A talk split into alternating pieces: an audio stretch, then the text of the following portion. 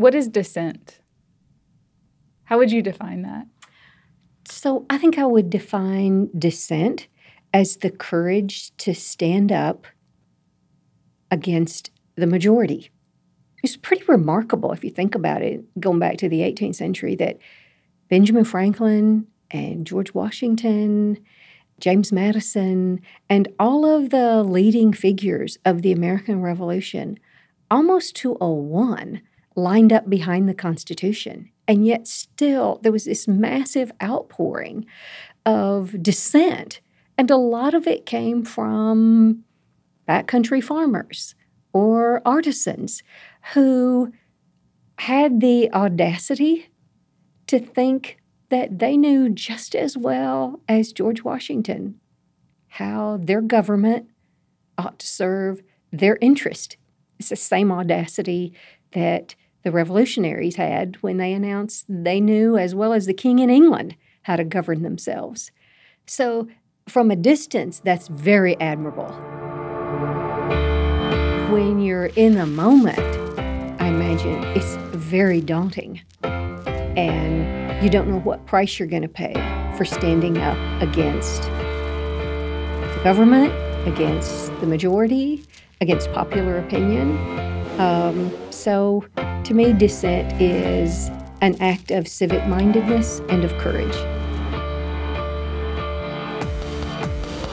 This is American Dissent, a podcast from With Good Reason and James Madison's Montpelier about pushing back in the pursuit of a better America. I'm Kelly Libby. The U.S. Constitution is the oldest written constitution still in use today. It's a single document that lays out a framework for how our country is governed.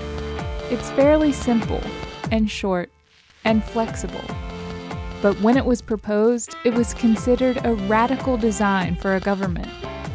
Lorri Glover is a professor of history at St. Louis University, and she wrote a book called The Fate of the Revolution about the decision in Virginia to accept or reject this new Constitution in 1788.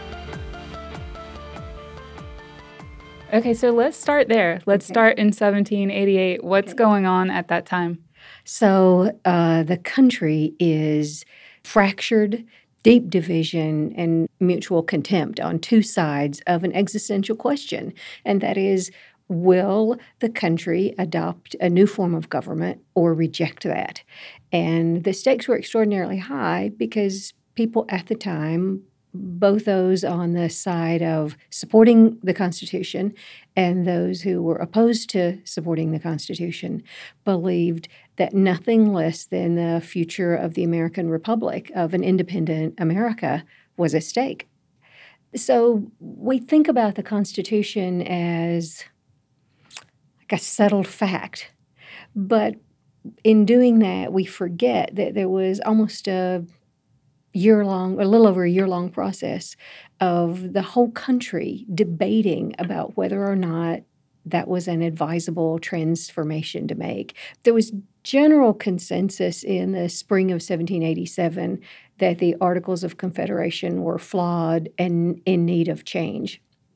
The government, the Confederation Congress, reluctantly agreed to sanction a meeting uh, in Philadelphia in the summer of 87 that would revise the Articles of Confederation. They're very explicit about the charge of the Philadelphia Convention, which was to revise the Articles of Confederation. And what are the Articles of Confederation? The first government under which the United States operated. They wanted a decentralized government where power was held closer to the locale. What happened with the Articles of Confederation, though, is they went too far in that direction. And the authority of the Articles of Confederation were so decentralized as to render the government ineffective, even failing in some fundamental needs of the United States. So, under the Articles of Confederation, the states had more power? The Articles of Confederation started with um, a statement about the sovereignty of the states. So when people in the 18th century said the United States, they didn't say the United States is the way we do today. They said the United States are, so that each state was sovereign.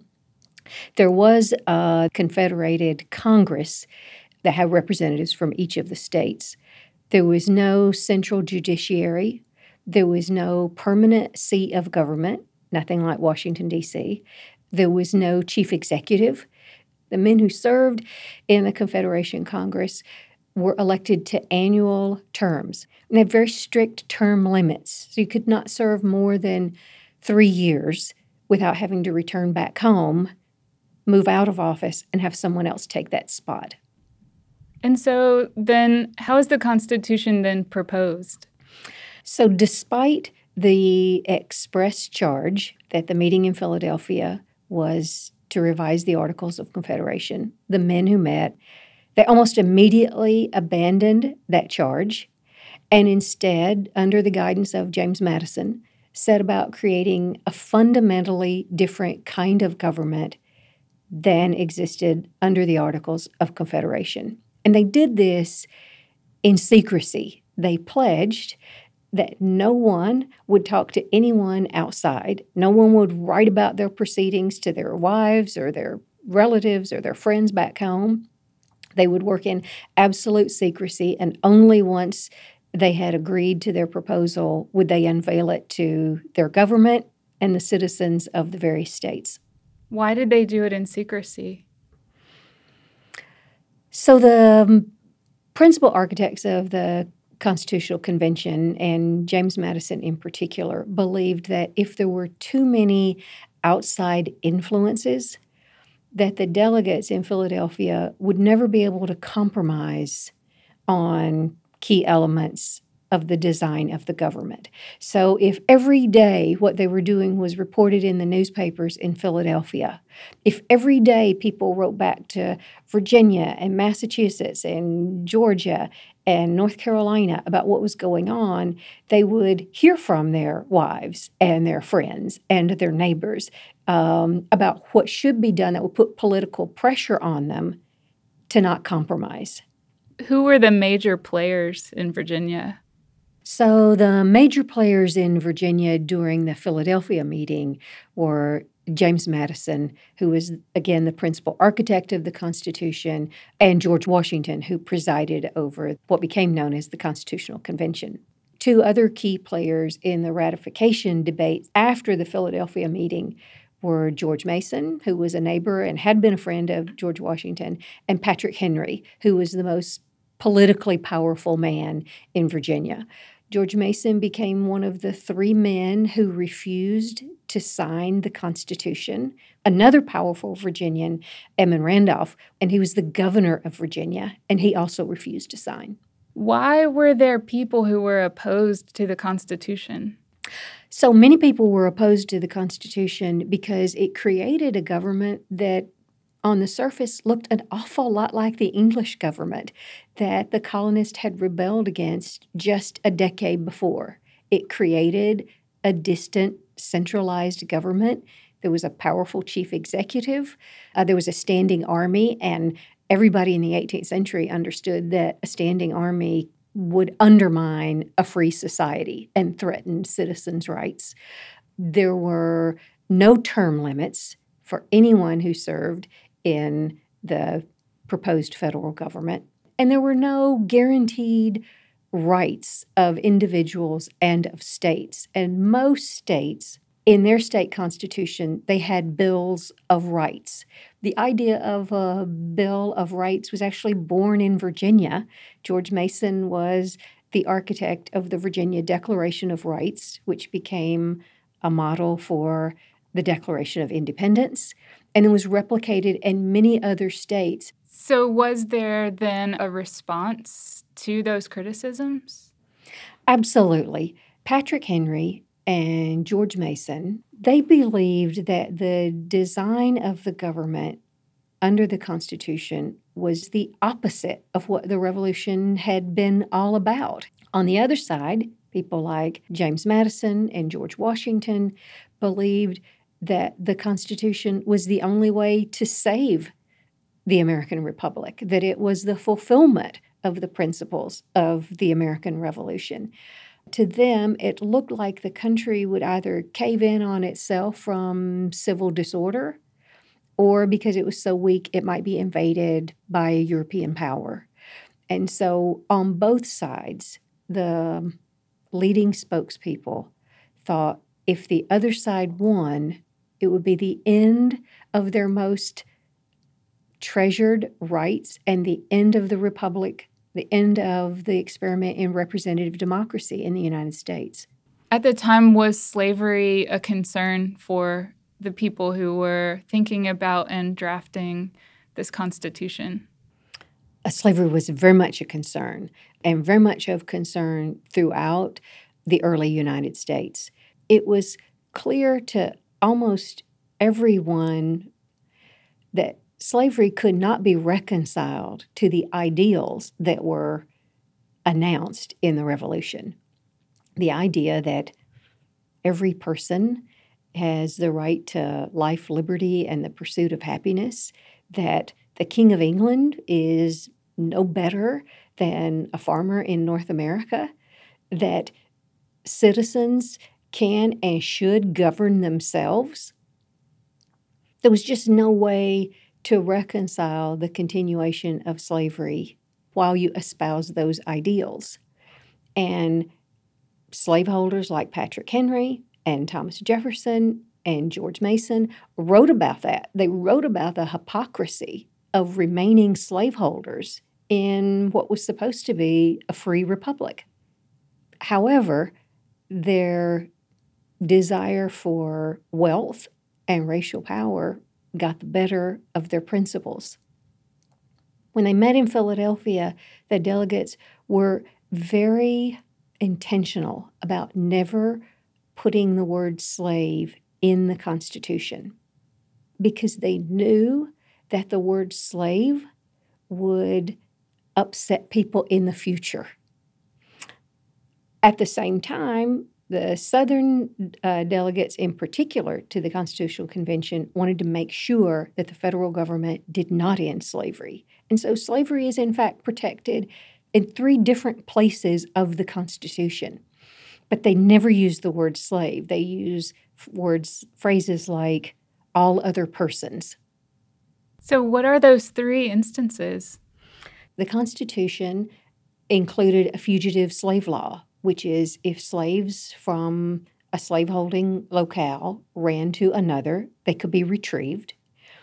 The Constitution also allowed for the international slave trade to continue for 20 years after ratification. That was written into the Constitution as well.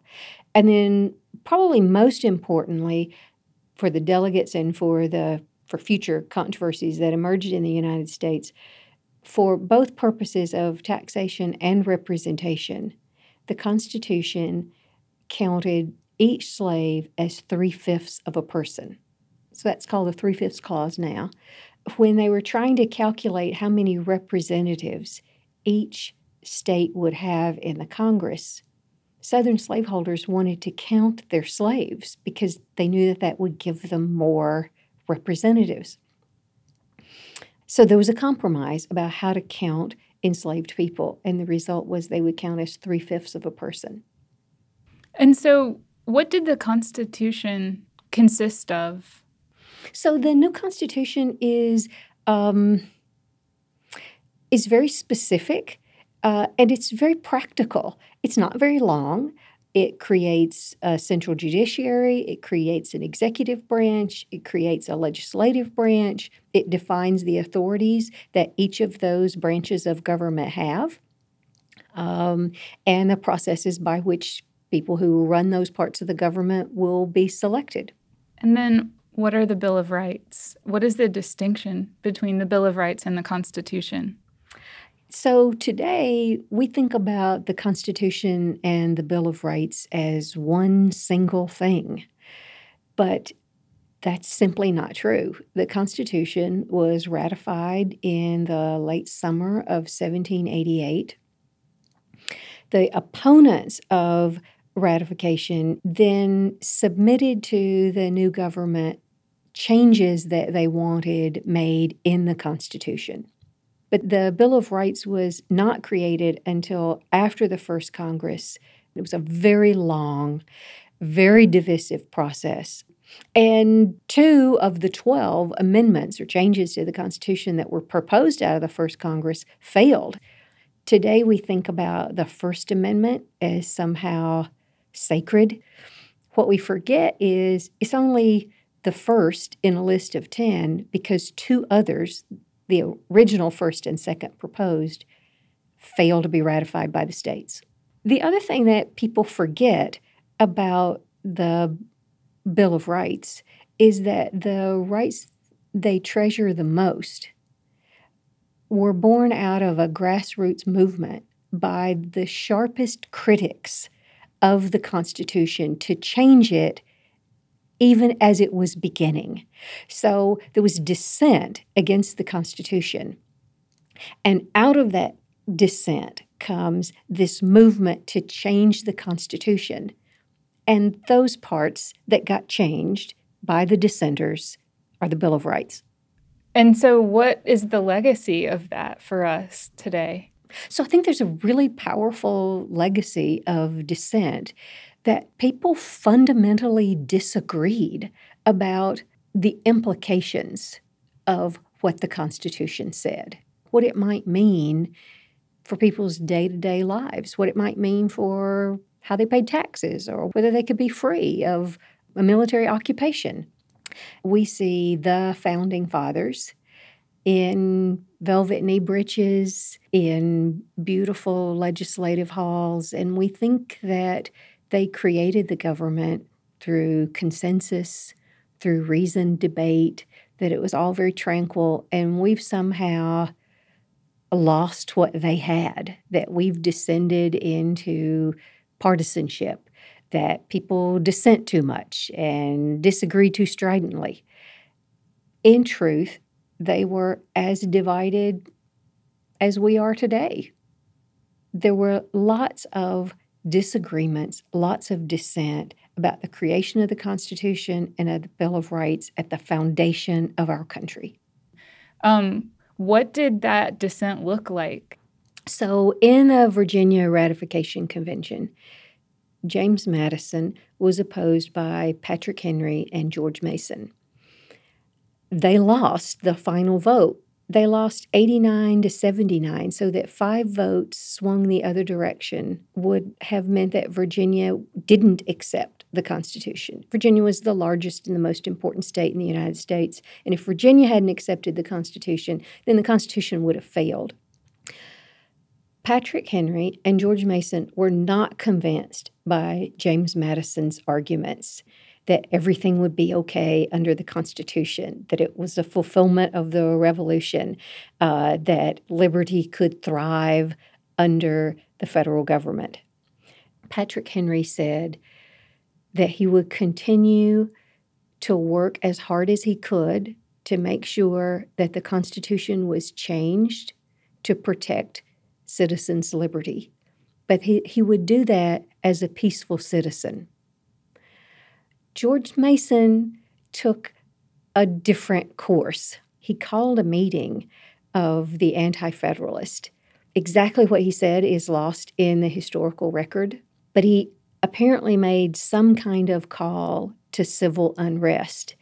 And even the most strident other anti federalists, including Patrick Henry, rejected Mason's appeal. They want to work within the bounds of the law, not extra legally to continue to dissent from the majority. And how did that then affect the lives of any of them, if at all? So, the aftermath of the uh, Virginia Ratification Convention was very damaging to George Mason's public reputation. He never again served in any elective office. Patrick Henry remained the most politically powerful man in Virginia, even though he had lost this critical debate. And he continued to shape the federal government from within the Virginia General Assembly. So the first thing he did was he denied James Madison a seat in the Senate. At the time, senators were chosen by state legislatures. And when James Madison's name was suggested as a senator, Patrick Henry insisted he be rejected because James Madison had said there was no need for a Bill of Rights. He also gerrymandered the first districts in Virginia. I mean, that, that, term doesn't get used until later, but that's basically what he does. He di- he draws the lines for the districts for the House of Representatives, so that they disadvantage James Madison. And then Patrick Henry convinces James Monroe to run against James Madison for the Congress. So what James Madison has to do in the course of campaigning for a congressional seat in the government that he had helped to design, he had to pivot and make a political campaign pledge that if he were elected, he would support a Bill of Rights. And he did. Is there still in existence a tension between the government that the Constitution formed and the Bill of Rights? So the the meaning of the Bill of Rights has changed over time, but there's certainly uh, tensions between individual rights and governmental authority. People in the 18th century call that divide liberty and power. So, how much individual liberty were you willing to give up so that there could be power to create social stability, that there could be power to create, you know, economic stability? On the other hand, how much power were you willing to tolerate before it threatened individual liberty? And I think that tension between liberty and power and the authority of the government versus the uh, autonomy of an individual was at the heart of the tension over the Constitution. And I think that's the central political struggle in our civic life today. Were Patrick Henry and James Madison of different generations? Yeah, Patrick Henry uh, was quite a bit older than James Madison. James Madison was quite young. I think he was 32 when he created the design for the Constitution and and and basically led the conversations in Philadelphia. Patrick Henry, by that time, I think he had 16 children. Yeah, I just I asked that question because so many young people today are doing things like walking out of their school in protest um, or just getting involved in politics in general. And I'm hearing that our government was formed by young people. Like there were people in their 20s and 30s who were making decisions. That's right. But to be sure, all of the people who had a civic identity and could participate uh, in electoral politics in the 18th century were property owning white men. So we have a lot um, in common in some ways with the 18th century in terms of partisan press, political culture, deep cultural divisions. But one way in which we are profoundly, fundamentally different is the way we have reimagined we the people. And that's how the Constitution starts we the people. And we the people in the late 18th century was a much narrower group than it is today. So I see the young people at Marjory Stoneman Douglas High School uh, or the young people in my hometown of St. Louis in the Black Lives Matter movement. And I think in some ways they are fulfilling the high minded ideals um, and uh, political activism that was born at the founding of our country. And I also think how different they are from the people who were allowed to have a voice in the 18th century and how much we have grown and changed as a country.